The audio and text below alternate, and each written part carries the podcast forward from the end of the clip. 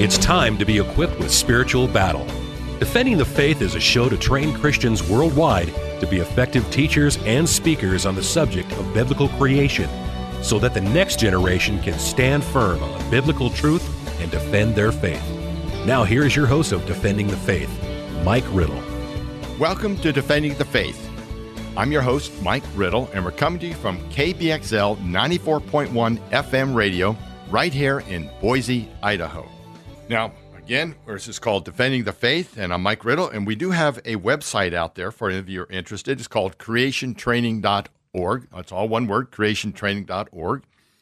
And what we do is we talk about uh, matters of creation, evolution, and moral relativism, which are bombarding our students in the classroom every day.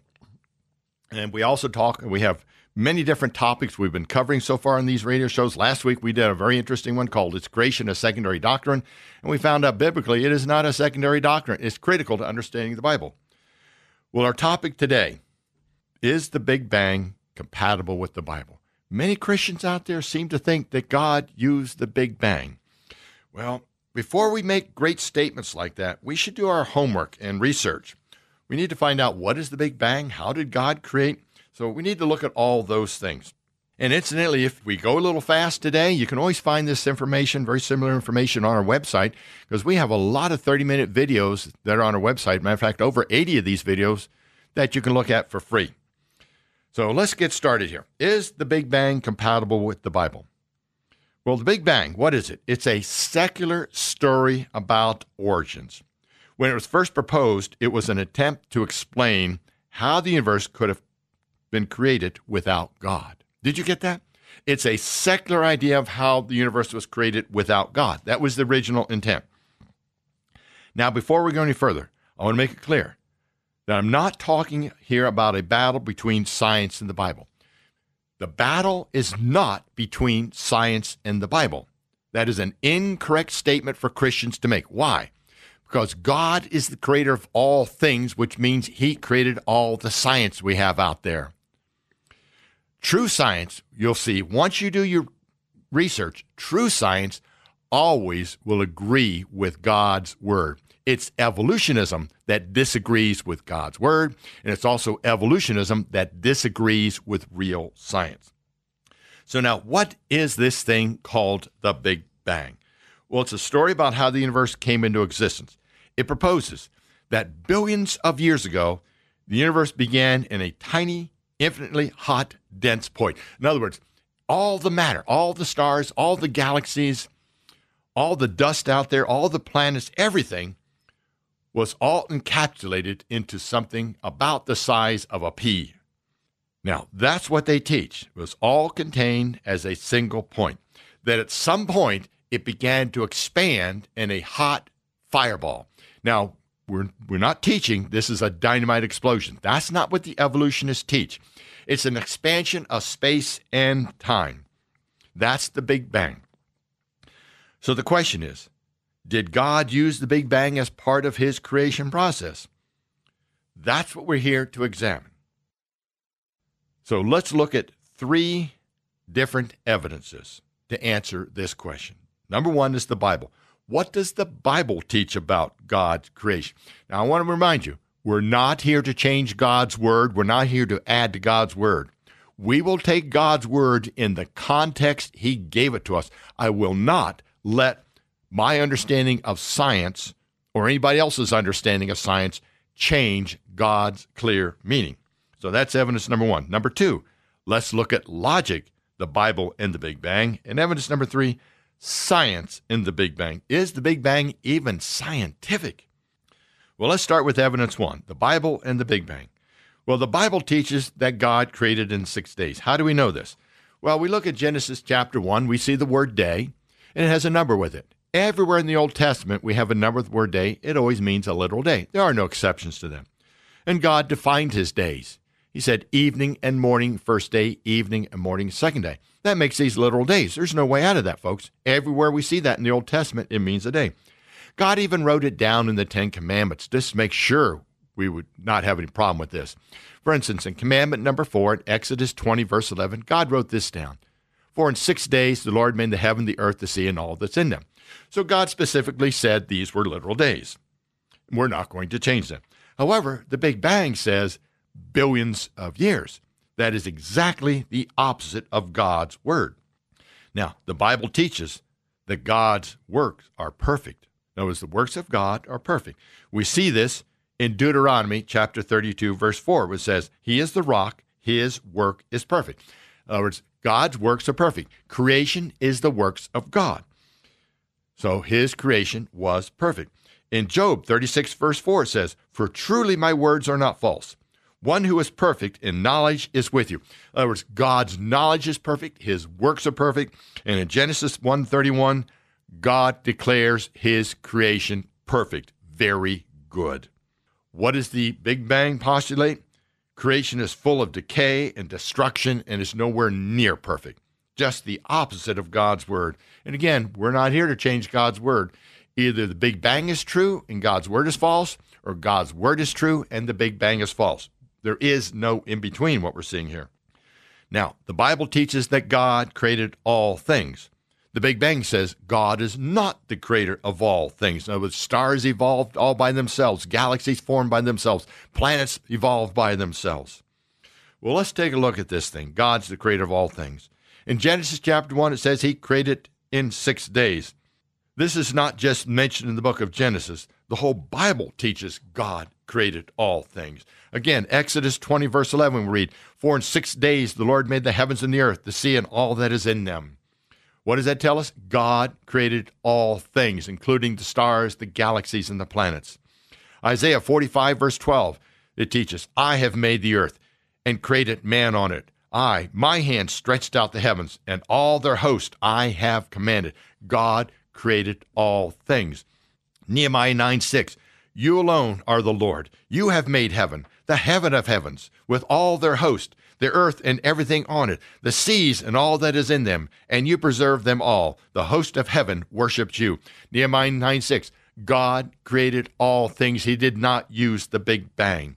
Jeremiah 32, 17. Ah, Lord God, behold, you have made the heavens and the earth by your great power and outstretched arm. There is nothing too hard for you. Why are we limiting God by telling us, by telling him he used the Big Bang? Let's stop playing God and let's start believing God's word. The Gospel of John, chapter 1, verse 3. All things were made through him, and without him nothing was made that was made. Acts 14, verse 15. The living God who made the heaven, the earth, the sea, and all things that are in them. God made all things. Ephesians 3, verse 9. God who created all things through Jesus Christ. Colossians 1:16 For by him all things were created that are in heaven and that are on earth, visible and invisible, whether thrones or dominions or principalities or powers, all things were created through him and for him. And then Revelation 4, verse 11 You are worthy, O Lord, to receive glory and honor and power, for you created all things, and by your will they exist and were created. Ladies and gentlemen, is there any doubt that God created all things? This includes all the space, the stars, the galaxies, the planets, and all life. So is the Big Bang compatible with the Bible? Not unless you do not believe the Bible. It is very clear folks. God's the creator of all things. He did not use the Big Bang. Now let's go to evidence number two logic, the Bible and the Big Bang. Let's look at something called the law of non contradiction. It is one of the basic laws in classical logic. There are many laws of logic. We're just going to look at one the law of non contradiction. It states that something cannot be both true and not true at the same time when dealing with the same context. For example, a chair in a room cannot be there and not there at the same time. So let's examine this according to the law of non contradiction. We're going to compare the Bible versus Big Bang cosmology or evolutionism. In the Bible, it clearly states God created the earth on day one and the stars on day four. It is very clear there, folks. So, earth first, then the stars. But the Big Bang teaches stars evolved first, then came the earth. Those are opposite order. They both can't be true. The Bible teaches that God created the flying creatures, the birds, on day five, and the reptiles on day six. Evolution teaches reptiles came first, then birds. Those are opposite order. Both can't be true. The Bible teaches God formed this earth out of a watery mass. Evolution teaches it started as a hot fireball. Those are opposites. The Bible teaches God created the land plants on day three and the sun on day four. Notice land plants first, then the sun. Evolution teaches the sun evolved first, then came land plants. Those are opposite. The Bible clearly teaches man was here before death, but evolution teaches and Big Bang postulates millions of years of death and decay before man. Ladies and gentlemen, these two are opposite. They cannot both be true, and there's only two ways we could have gotten here. Either we evolved or we created. There are no th- third choices. So is the Big Bang compatible with the Bible? No. Both the teachings of the Bible and logic show the Big Bang is not compatible with the Bible. Folks, we don't need the Big Bang to believe God's Word. God's Word's very explicit. All Scripture is God breathed, all of it is good for teaching, and let's not change it to be like the world. And finally, let's go to evidence number three now science and the Big Bang. The Big Bang we usually hear about in our schools and how great it is and how it's exact science. But do you know the Big Bang has many, many scientific problems? Most people are not aware of these because they are not mentioned in the textbooks. In other words, there's a, there's a problem with integrity in our textbooks. It's called Let's Teach Evolutionism over Real Science.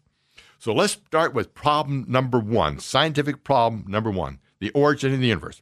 I'd like to start with a quote. It comes from an article called All About Science. Prior to the singularity, now we're talking about the Big Bang starting off as a single point. Prior to this singularity, nothing existed. Not space, time, matter, or energy. Nothing. I'm quoting now. Prior to the singularity, nothing existed. Not space, time, matter, energy, nothing. So, where in what did the singularity appear if not in space? We don't know. We don't know where it came from, why it's here, or even where it is. All we know is that we are inside of it, and at one time it didn't exist, and neither did we. Did you get what they're saying there? They don't know where this original matter came from to create this Big Bang. They have no clue, but they're saying it must have happened because we're here. Folks, that's not science. That is not science at all. Where did the matter come from to create this so called Big Bang? Well, the universe is made up of space, time, and matter. Where could it have come from? Could it have created itself? Folks, that is not good science. Something cannot create itself. Words, if you wanted the first matter to create itself, you got to figure out what caused it. It can't cause itself. There's no energy, no mass out there, nothing. And incidentally, space, time, and matter, you can have space and time, but if you have no matter, there's nothing there. If you have matter and time, there's no space to pop yourself into existence. You, first of all, you have to have the space to come into existence. But all three of those must come into existence at the same time or it doesn't work. You cannot just have space and time or just time and matter. All three must come into existence at the same time. How in the world can matter pop itself into existence if there's no space to pop itself into existence? Folks, science is not very good to the Big Bang. This is a big problem for evolutionists. Where did the matter come from to create the Big Bang? Because we know from nothing, nothing comes. Let's take, for example, a discussion. What some Christians do to get around this is to say God created the first matter and then used the Big Bang. Well, I have a challenge to this. Where in the Bible do you find this? Ladies and gentlemen, that is not in the Bible. That is adding to God's word. See, the Bible tells us how God created over and over again. See, since the Bible does not, people will come back and make that claim. Well, Mike, the Bible doesn't say how God created. He could have used the Big Bang. Folks, that is a wrong statement. Read the Bible. See, the Bible teaches how God created. In Genesis chapter 1, we read, And God said, 10 times it says, And God said, He spoke it into existence. Psalm 33, 6 and 9, we read, By the word of the Lord the heavens were made he spoke and it was done. Ladies and gentlemen, it tells us right there how God did it. He spoke it into existence by his great power. Even in Hebrews 11, chapter 11, verse 3, we read, By faith, we understand that the worlds were framed by the word of God, so that the things which are seen were not made of things which are visible. The Bible tells us God spoken into existence. Let's stop denying the power of God. Let's stop bringing God down to our level. That is called idolatry. God told us what we need to know. He's spoken into existence because He's all powerful, He's all knowledgeable. So, problem number one where did the matter come from to create the Big Bang? No explanation. Problem number two galaxy formation. The Big Bang cannot explain the origin of galaxies. No one has ever observed a galaxy form, it's only speculation. Here's a quote from a gentleman in his in New Scientist from 1998. This scientist makes this statement. We have no direct evidence of how galaxies were formed or how galaxies evolved. That is a true statement. Why can't we teach our children the truth there? Because the truth about science does not agree with evolutionism. So, problem number one, where did the matter come from? No explanation. Problem number two, galaxy formation? No explanation. Problem number three is star formation. The Big Bang cannot explain the origin of stars. No one has ever observed a star form. Now, let me read you a standard story. The standard story is given from a high school science textbook, and it states All stars form in much the same manner as the sun did. The formation of a star begins with a cloud of interstellar gas and dust called a nebula, which collapses on itself as a result of its own gravity. The condensed object will appear and become a new star. Ladies and gentlemen, that is absolutely false. We are guilty of teaching false information, false science, bad science in our textbooks. Why? Because here is what happens you get these great big gas and dust clouds out there called nebula. And yes, they do rotate around. And because of the rotation, the gas and dust cloud will begin to collapse inward. But as it does so, it generates heat pressure. And those molecules start moving faster and faster and faster. And that heat pressure, we can measure this. We can do experiments, observable experiments with this, is always stronger than the gravity, will always cause that cloud to expand outwards. Folks, that is the facts of science. What we are teaching in our textbooks is not good science. Someone needs to make sure our children learn the facts of science here and not evolutionism. That's why we need to be teaching this in the Christian schools and we need to be teaching this in our churches. Let me read you a quote about star formation from Don DeYoung. He has his PhD in physics. The complete birth of a star has never been observed. That's a PhD physicist. Let me read you another quote from a PhD astrophysicist, Jason Lisle. PhD astrophysics, he states, It, star formation, has never been observed, nor could it truly be observed since the process is supposed to take hundreds of thousands of years. Gas in space is very resistant to being compressed into a star. Compression of gas causes an increase in magnetic field strength, gas pressure, and angular momentum. Stars do not form by natural processes. Here's Charles Lada, astronomer from the Harvard Center for Astrophysics. He states, and I quote, Despite its spectacular success in explaining the life stories and deaths of stars, the theory of stellar evolution is incomplete in a very fundamental aspect. It is not able to account for the origin of stars. There you have it, folks. We don't know where the stars came from unless you turn to the Bible on day four and it states about our God he made the stars also. That's the power of our great God. So, where did the matter come from? No explanation. Galaxy formation, no explanation. Star formation, just incorrect information. No one knows how they form. So, problem number four is called population three stars. Population three stars. Now, let me explain what we mean by population three star. First, the Big Bang, according to evolutionists, can only account for the three lightest elements hydrogen, helium, and lithium. That's all it can account for. The heavier elements are then produced, we're told, by stars through nuclear fusion. Well, that's the first thing. Second, this means the first stars to form after the Big Bang would only contain the three lighter elements. and the next generation of stars would contain trace elements of heavier elements. In other words, not just the first three elements, but things like carbon, oxygen, and other heavier elements. Words, these first stars containing only the three lightest elements are called population three stars. In other words, population three stars are the original stars.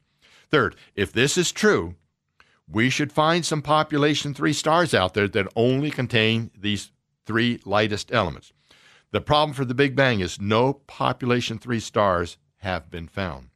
Our galaxy, the Milky Way, is said to contain over 100 billion stars, and yet not one population three star has been discovered.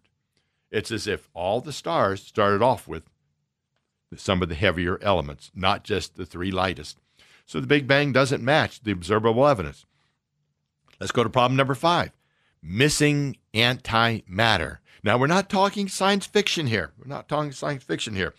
The Big Bang story speculates that in the beginning there was no matter, just energy. Then, as the universe expanded, matter was created from energy.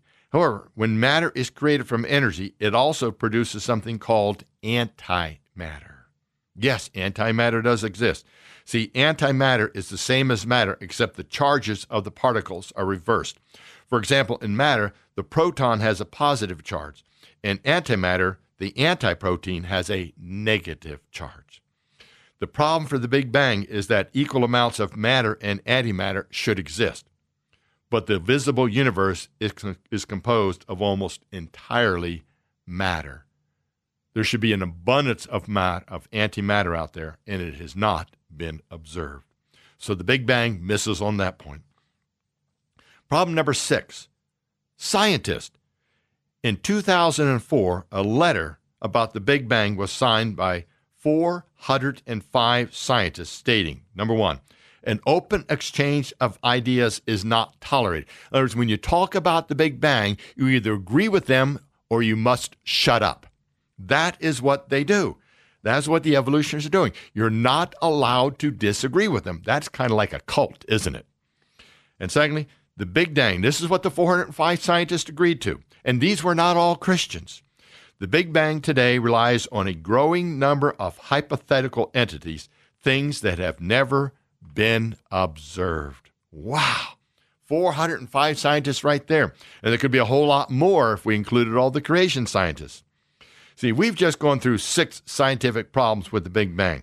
There are many others, such as, again, the the origin we went through the origin of matter the origin of the galaxies the origin of stars population three stars missing antimatter and the bible other problems like spiral galaxies wind themselves up too fast is a problem for the big bang.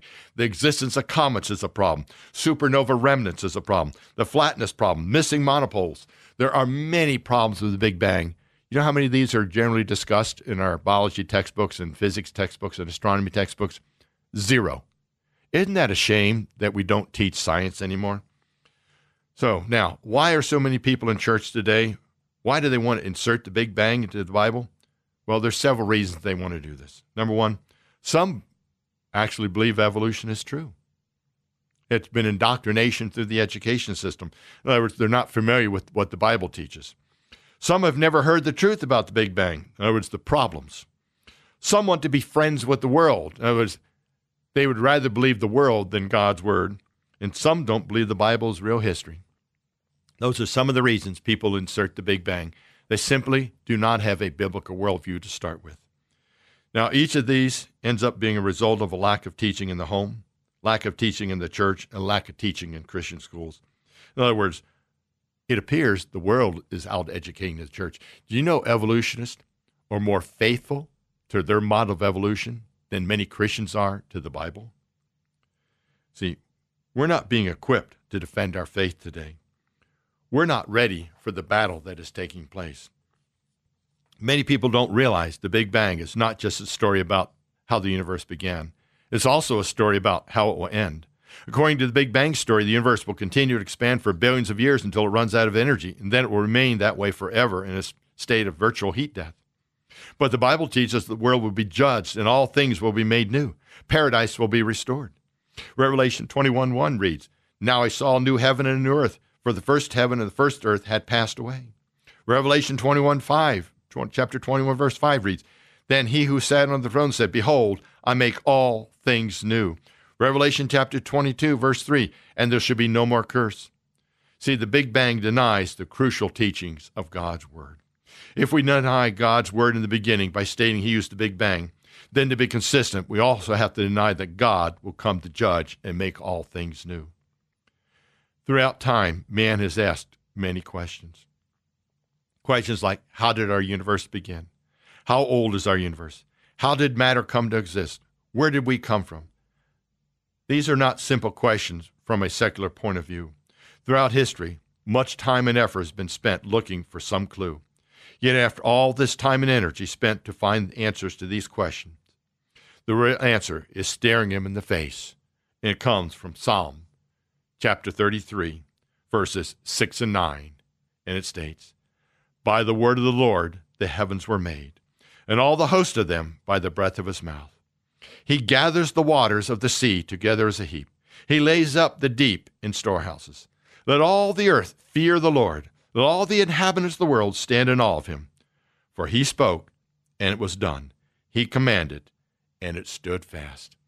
I'm Mike Riddle. This has been Defending the Faith, coming from KBXL 94.1 FM radio right here in Boise, Idaho. Again, we have a website called creationtraining.org. That's all one word, creationtraining.org. We offer training courses. We will help you get your people trained so that your people can start teaching it in your churches and in your Christian schools. We offer one day training courses such as basic creation training for teens and above, a one day advanced apologetics book that answers the questions where did God come from? How can you call God good if he allows evil to exist? We have a one day training class on teacher training. What does the Bible say about how we should teach, how we should measure our success as a teacher? How did Jesus teach? a great course for Christian school teachers, and especially a great course for anybody who wants to teach Sunday school, How to Teach for Success. We also have another one day course called Christian Educators Conference. One day, what you need to know if you want to start teaching creation evolution. If you'd like to help us keep these things free, if you'd like to help us be able to travel around this country and train others how to defend the faith, we need your help to do this.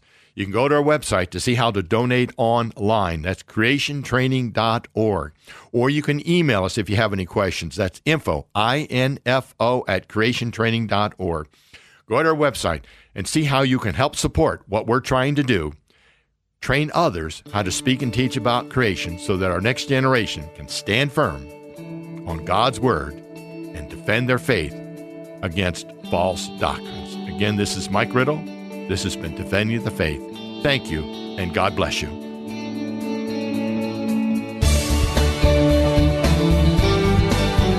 That's all for today's show.